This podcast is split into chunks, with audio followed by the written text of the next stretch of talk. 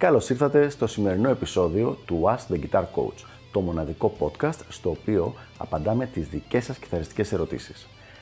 Αν ενδιαφέρεστε να εξελίξετε το παίξιμό σας στο maximum βαθμό, στείλτε μου ένα email στο email ioannis.ioannis.org για να σας ενημερώσω για τα πακέτα εκμάθησης κιθάρας του Elite Guitar Coaching. Πάμε λοιπόν να δούμε τη σημερινή μας ερώτηση. Ποια είναι τα 5 πιο συνηθισμένα λάθη που κάνει ένας κιθαρίστας όταν αγοράζει κιθάρα. Ένα πολύ ενδιαφέρον θέμα λοιπόν αυτό και θα δούμε πέντε διαφορετικά λάθη τα οποία συνήθως γίνονται από τους κιθαριστές. Και το πρώτο και ίσως το πιο σημαντικό είναι το να πει κάποιος ότι δεν μου χρειάζεται μια καλή κιθάρα. Δεν υπάρχει λόγος, τα καταφέρνω και με αυτή που έχω ή με κάποια αντίστοιχη ή κάτι τέτοιο. Αυτό είναι μεγάλο λάθος. Ένα καλό όργανο, ένα όργανο το οποίο δεν έχει απλά το όνομα μιας καλής μάρκας, αλλά είναι ένα καλό όργανο, δίνει πολλά πλέον ευθύματα σε θέματα playability, σε θέματα ήχου, σε θέματα σταθερότητας στο κούρδισμα, σε πολλά θέματα. Αυτό λοιπόν είναι το πρώτο λάθος. Η δική μου συμβουλή είναι στάνταρ να παίρνετε την καλύτερη δυνατή κιθάρα που μπορείτε με τα χρήματα που έχετε εκείνη τη στιγμή. Λάθος νούμερο 2. Το να μην κοιτάξει κάποιος την πιθανότητα, να μην εξερευνήσει το να αγοράσει κάποιο μεταχειρισμένο όργανο έτσι ώστε τα χρήματά του να πάρουν τη maximum αξία. Τα πράγματα είναι πάρα πολύ απλά εδώ. Όταν μια κιθάρα κάνει 1000 ευρώ στο κατάστημα, δηλαδή η τιμή της του καταστήματος είναι στα 1000 ευρώ, μεταχειρισμένη θα τη βρούμε στα 600. Άρα, αν εσύ έχεις 1000 ευρώ να ξοδέψεις και δώσεις 1000 ευρώ για μια μεταχειρισμένη κιθάρα, η αρχική τιμή της μεταχειρισμένης αυτής θα είναι περίπου 1700-1800. Άρα παίρνεις ένα πολύ καλύτερο όργανο με τα ίδια ακριβώς χρήματα. Αν είσαι τελείως αρχάριος, δεν είναι καλή ιδέα αυτή, εκτός αν έχει κάποιον πολύ προχωρημένο φίλο ή έναν καθηγητή τον οποίο να εμπιστεύεσαι. Αλλά, αν έχεις πρόσβαση σε ένα από αυτούς τους δύο, σίγουρα τσεκάρισε τη δυνατότητα να πάρεις μεταχειρισμένο όργανο. Λάθος νούμερο 3. Όταν ο κιθαρίστας που ψάχνει για μια κιθάρα να αγοράσει, κοιτάει μόνο τα signature models ε, από, τα διάφορα, από τις διάφορες μπράντες. Δηλαδή, αντί να κοιτάξει γενικά ας πούμε τις Ibanez κιθάρες ή αντί να κοιτάξει τις Fender κιθάρες, κοιτάει μόνο τα signature model, δηλαδή το μοντέλο του Steve Vai, το μοντέλο του Joe Satriani, το μοντέλο του Andy Timos. Αυτό είναι μεγάλο λάθος, γιατί ακούγεται λογικό ότι για να παίζει αυτή την κιθάρα ο Satriani θα είναι καλή, για να παίζει αυτή την κιθάρα ο Steve Vai θα είναι καλή και όντως είναι καλά όργανα, αλλά μπορεί και είναι πάρα πολύ πιθανόν να μην κάνουν γι' αυτό που θέλεις εσύ. Όπως είπαμε, καλό είναι την επιλογή, ειδικά αν κάποιος είναι αρχάριος, να την κάνει μαζί με τον καθηγητή του, αλλά και αρχάριος να μην είναι, ε, καλό είναι πάλι να κοιτάξει να δει τα κανονικά μοντέλα τα οποία θα είναι και πολύ πιο οικονομικά, γιατί δεν θα έχουν το όνομα του Rockstar μπροστά, πώς μπορούν να καλύψουν τις ανάγκες τους. Δηλαδή, μια κιθάρα μπορεί πολύ εύκολα να κάνει 1200 ευρώ το signature μοντέλο και να κάνει 800 το ίδιο ακριβώς μοντέλο, απλά μπορεί διαφορετικά χρώματα ή λίγο διαφορετικό σχήμα, αλλά ίδια ξύλα, ίδιοι μαγνήτες, ίδιο τρέμολο από την απλή σειρά της μάρκας αυτής.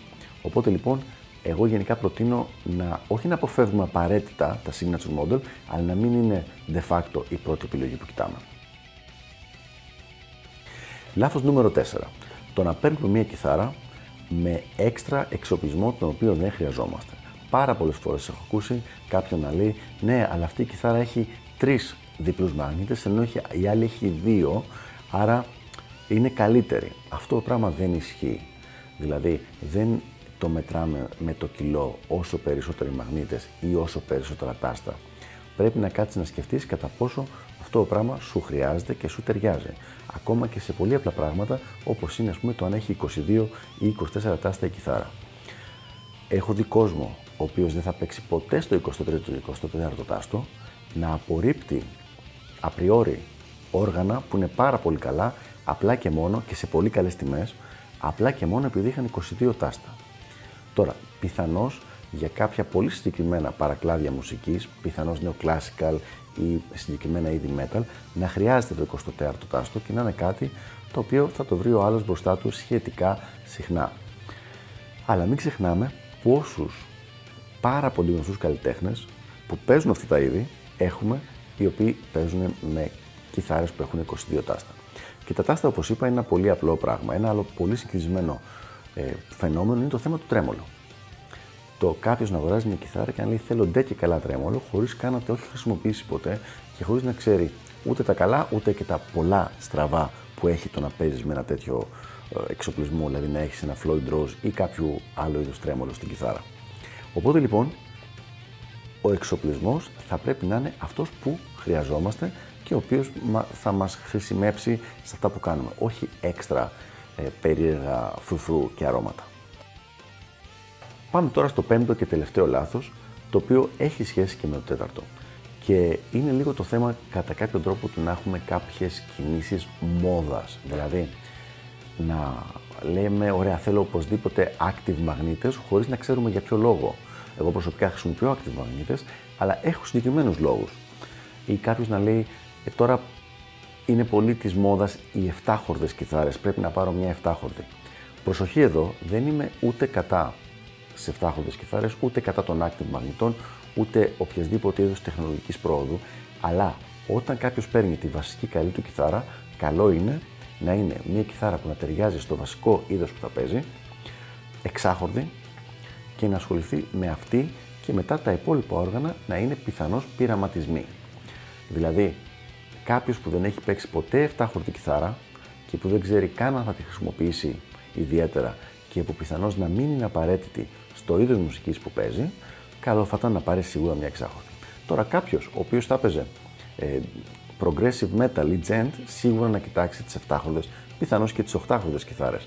Αλλά αν δεν σου χρειάζεται και δεν είναι βασικό μέρος του είδους του παίξήματος που θα κάνεις, μην κοιτάς πράγματα τα οποία είναι απλά μοδάτα και τελευταίες ας πούμε, λέξεις τεχνολογίας για να πάρεις τουλάχιστον στο βασικό σου όργανο. Μετέπειτα, σε πειραματισμούς, σαν δεύτερη, τρίτη, τέταρτη, πέμπτη κιθάρα, εννοείται ότι δεν υπάρχει κανένα πρόβλημα να τα τσεκάρεις όλα αυτά τα πράγματα. Αλλά πάρα πολλές φορές βλέπω παιδιά που δεν τα χρειάζονται αυτά, να τα πληρώνουν χρυσά και πολλές φορές να τους μένει και αμανάτη κιθάρα, γιατί δεν τη μετά την 7χορδη ή για παράδειγμα τη συγκεκριμένη ηχητική ποιότητα των active μαγνητών. Απλά για να πάρουμε δύο τυχαία παραδείγματα. Αυτά λοιπόν είναι πέντε λάθη που κάνουν οι κιθαρίστες όταν πάνε να αγοράσουν ένα καινούριο όργανο κατά την άποψή μου και από την εμπειρία μου από τη διδασκαλία μου πολλών δεκατιών. Και αν προσπαθήσουμε λίγο αυτά να τα περιορίσουμε, είμαι σίγουρος ότι οι επιλογές θα είναι πολύ πιο ταιριαστές για τον καθένα μας. Αυτά λοιπόν για το συγκεκριμένο θέμα. Ελπίζω να βοήθησα και τα λέμε στο επόμενο επεισόδιο του Ask the Guitar Coach. Γεια χαρά!